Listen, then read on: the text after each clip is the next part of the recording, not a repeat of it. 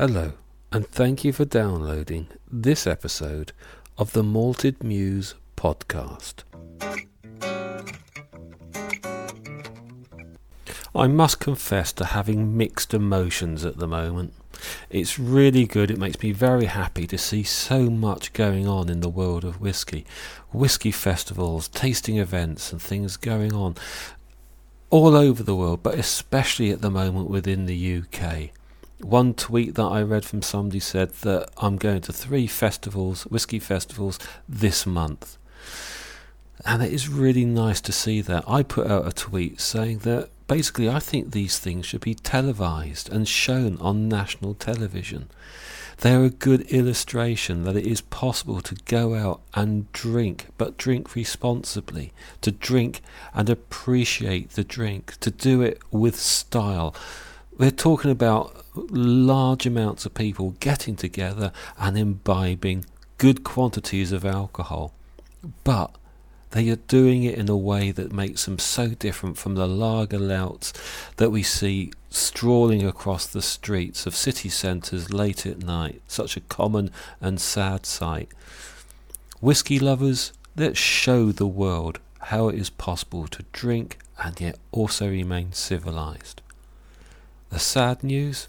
Well, the sad news is quite simple. There's all these wonderful things going on, and at the moment, I've not been able to get to any of them. But it has been so nice to see other people getting out there, having a good time, appreciating these wonderful products.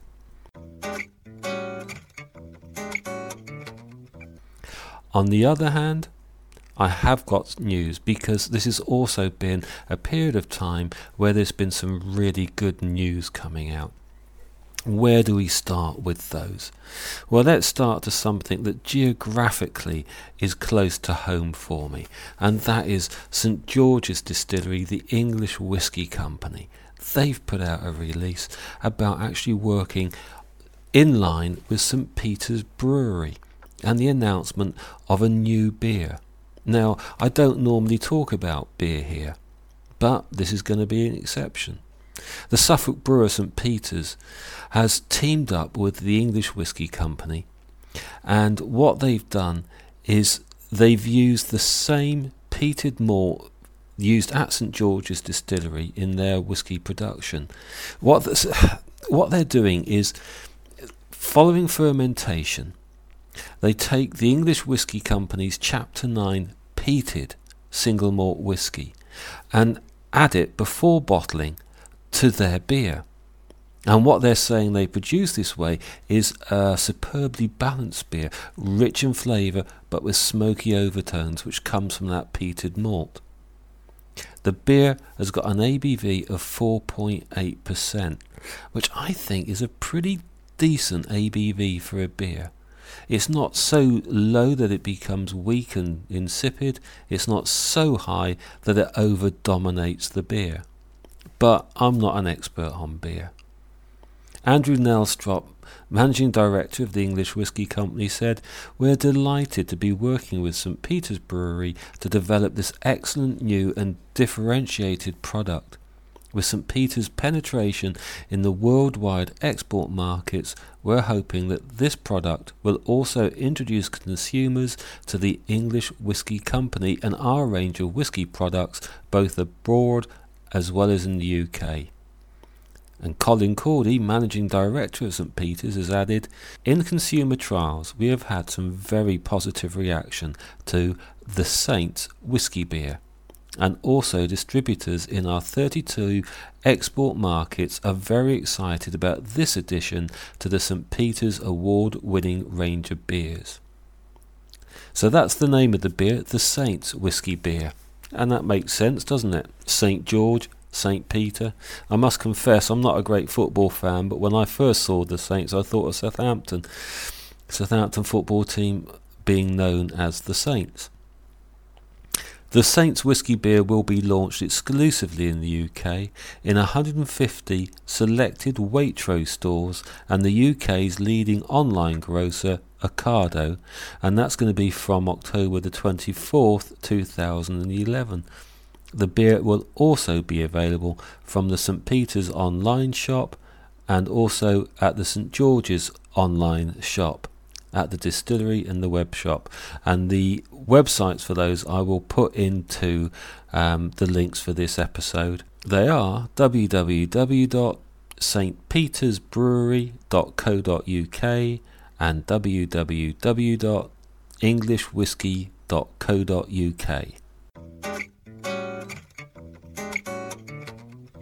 But they're not the only ones to bring out a new release. I'm really chuffed at the fact that a certain distillery has come out with a new release because it's a distillery that I'm developing a bit of a fondness towards. It's the Glenglassaugh distillery. I started to develop a fondness for this distillery when I first came across it at We Dram Fest last year. That was in Bakewell. And I was interviewing Jim McEwan, and Jim was saying to me about how he'd done a blind tasting that included some Glenglassaugh and had given it top marks, full score. And uh, then went over to the Glenglassaugh stand, tasted some of their new make spirit, thought it was absolutely wonderful. But at that point, the only thing that was on the market was new make spirit um, and whiskey from old stock. They have been releasing stuff recently, and I'm not going to talk too much about that at the moment, and I will explain why in just a couple of minutes. But what they're doing now is that they have recently announced the release of a very special bottling, the very first cask, a refill butt that was filled on the first cask filling day in 2008 has been emptied and refilled into two smaller casks, and that happened on the 16th of December 2010. The two casks were a first fill ex Pedro Ximenez sherry hogshead and a first fill ex Palo Cortado sherry hogshead. And then on the 16th of September 2011, the whiskies were returned from these two casks into the original butt, and that's where they are now, marrying together, and they are going to be there for three months from the time that they they went into the uh, that butt. So that means then that on the 16th of December 2011, just in time for Christmas. That cask is going to be emptied, and about 650 bottles will be filled with whiskey at cask strength, natural colour, no chill filtration. And it's going to be done by the employees of the Glenglassaugh distillery. It's then going to be shipped to those lucky individuals who can pre purchase one of those let's be honest, they're going to be rare, they're going to be unique, they're going to be those little bits of history. And hopefully, purchasing, shipping, delivery is all going to be able to be done in time for Christmas, as I, as I just said. The bottles are now available for pre ordering, and you can do this by emailing all your contact details, name, address, telephone numbers, etc., to the email address of first.bottling at glenglassaugh.com or you can be you can purchase a bottle now direct on the online shop www.glenglassaugh.com. Those details will of course be on the link to this episode on my website. I feel quite happy at people doing this because I have already done so. So I feel pretty safe that I've got a bottle there. How much is it going to cost? It's a 700ml bottle it's going to be packaged in an outer tube and with a certificate of authentication, and it's going to cost ninety pounds plus shipping. The shipping I think is about ten ninety nine. It is possible, however, to pick up the bottle direct from the distillery on the 19th of December onwards, in which case you're saving yourself the shipping charge as well as getting to look at the distillery. So that's good. There is, however, a little bit of a problem because I can remember when I was ta- when I tasted the new make and I reported on that in this podcast, I advised people not to buy a bottle of it, but to buy two bottles of it. So you had one to drink, one you could put to one side, and um, the idea was is that in forty odd years' time, when that whiskey was coming out on the market and everybody was going on about how fantastic it was. You could bring out your bottle of new make and say, Yeah, but look, I can remember it when it was a baby. With this bottling, unfortunately, sales are restricted. Only one bottle per person per email address and anyone who tries to purchase multiple items will have any money paid refunded for the second and any other subsequent purchase. So you are limited to one bottle, which is a shame because I must confess I wish I could get two because I would like to put one away uh, and look after it, pass it on to the next generation. But it's whiskey. Whiskey's a drink. You should drink it. And Ronnie Routledge from Glenglassaugh um, sent me an email, wanted to know whether I was going to keep or drink. And the answer to that is a very simple one. Yeah, it's going to be drunk. I don't know when. It'd have to be a special occasion, I think. Either that or until curiosity and desire overcomes me. But it is to be drunk. Now, I did say there's more information about the distillery, about other things that they've released. I'm not going to talk about this now. In fact, I'm not going to talk about Glen Glenglassaugh Couture anymore at the moment. And that's partly because later on this week, I'm going to be talking to Ronnie Routledge from Glen Glenglassaugh, and I shall be recording that conversation. And that will be going into a future episode of the Malted Muse podcast soon.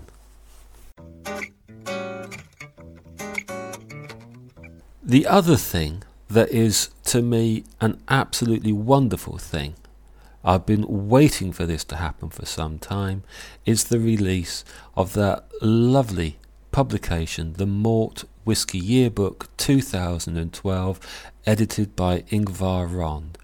Now, I did consider contacting Ingvar Ronde and trying to get an interview with him, but I'm going to bow down to somebody who's far better at this sort of thing than I am. Mark Gillespie from Whiskey Cast, who has beaten me to it in his current episode of Whiskey Cast, available on iTunes. There is an interview there with Ingvar Ronde, and I would recommend people listening to that. But here's this is what I think of the publication. See, last year I can remember reading the 2011 edition, and to be honest, it blew my mind. This year's edition? Well, sadly, I'd just finished picking up the pieces of my blown mind when the 2012 edition blew it away again. See, there's something special about this publication, and it's it's like most good ideas. It's so simple to see when someone else has done it, but it's also a true mark of genius that they did. This book follows a simple formula, and it's one that works, and it takes it out of the rest of the, the pack of annual publications, and in my view, puts it into the lead.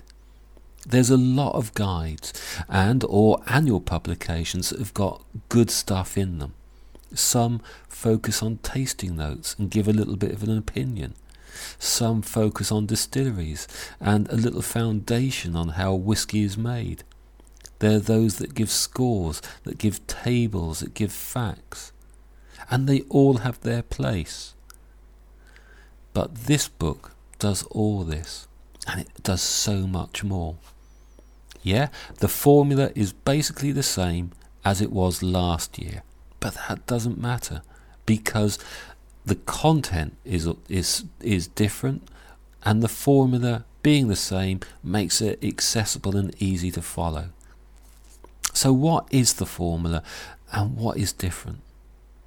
The formula is to break up the book into sections that look at articles written by leading writers, details of distilleries in Scotland and Ireland and also from around the world, new bottlings, tables and statistics and the, and the review of the year. And mixed in with this are interviews with distilleries, looks at website, books, magazines, and a whisky history. Ah, but there's more than that as well. So, what makes it different from last year? The obvious is that it's updated. new releases. It's a different year to review, etc. But just as important is the interviews with different managers with different views and stories. The biggest things for me are the articles in the front. Here is a selection written by great experts about a variety of subjects. Together, they provide contemporary commentary as well as historic reflection. If you are new to whisky, this will give you a great introduction. If you are a whisky buyer, then this will help you with tasting notes and whisky distillery information. If you are a whisky geek or in the trade, then the business side is there as well. Who owns what? Company performances, annual stats. There is something for everyone. And yet it manages this without becoming weak or shallow. See, if you're if you're new to whiskey, the way this book laid, is laid out means that the company performance, the annual stats, the more geeky or trade side, it doesn't interfere with your enjoyment. It, you don't look at this book and think, "Oh no, that's that's too much for me." If you are a whiskey geek, if you are on the business side, then the the more introductory stuff is written in such a way and laid out in such a way that it, it retains interest. It retains its contemporary nature. It's wonderful. Now, one thing that stood out for me was Colin Dunn's contribution concerning the emotional side of whisky drinking, and that is followed by a selection of emotional tasting notes. Now, emotional tasting is something that I have often championed myself, and it was great to see it here. Along with the info about blends and Irish whiskies. Fantastic. But I could go on. I'm, I'm picking those things out, but I'm not saying that the other things weren't good because there's some brilliant stuff in there. Absolutely wonderful. There's not one bit of this that I would say isn't enjoyable. Now, on top of all this, it is easy to read, it's easy to reference, and it's beautifully illustrated. Its physical construction is it's chunky enough to make it substantial. The cover is paperback, it's flexible enough to be portable. The only thing is, if only it had a section dedicated to whiskey podcasts. I said, if only it had a section about podcasts. Hello, Ingvar? Can you hear me? Only joking. It's brilliant. Well, here comes an apology to everybody. We have got about halfway through the podcast, and I was going to be putting in an interview at this point, but my life, as often happens, hits a period of chaos. As regular listeners may have picked up on, one of my daughters went to Peru, see her boyfriend. She's been there for three weeks. While she was there, she became ill. She's had to have lots of injections. She's been to the hospital there. She started to get better. She finished her time in Peru and she came home to us. Meeting her at the airport, throwing my arms around her, it's one of the lovely times of my life, to be honest. It is that sense of security that my darling daughter had come safely back to us after the period of ill health and so far away.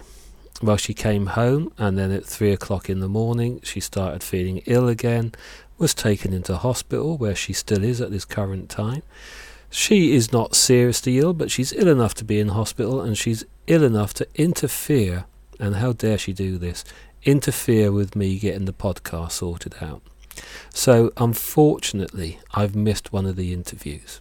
I am going to do my best to get that interview done and put it into a later podcast, but this week I just haven't got the time to get it into this one. So, it's been a stressful day for me. So, at the end of a stressful day, what do you do?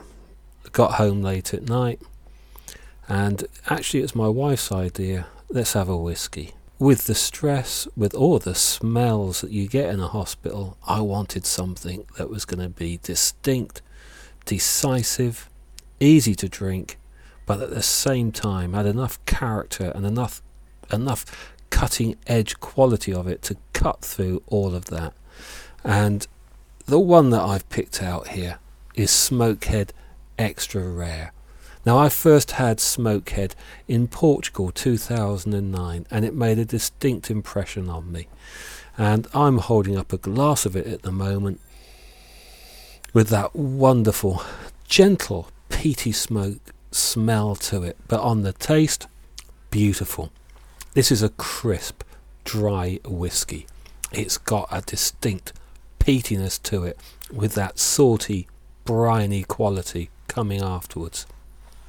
There is a very subtle sweetness in the aftertaste of this whiskey, but most of this whiskey is dry, refreshing. This is a whiskey that can slap you around the face and say, Wake up. At the end of a stressful day, when you're feeling weary, one of these slaps you around the face, says, Come on, up you get, you've got more to do. Brilliant. The ideal whiskey to have at the end of a rather rubbish day when you've got a few more things that you want to get done. But don't think this is a shallow whiskey because it isn't. We've got other things going on in there as well. After that initial salty, peaty quality, we get other things coming through. Pepper. We have maybe a little bit of fruit, but we've got pepper, we've got ginger. I'm picking up some licorice, a little bit of toffiness to it, and an aspect of tobacco there as well.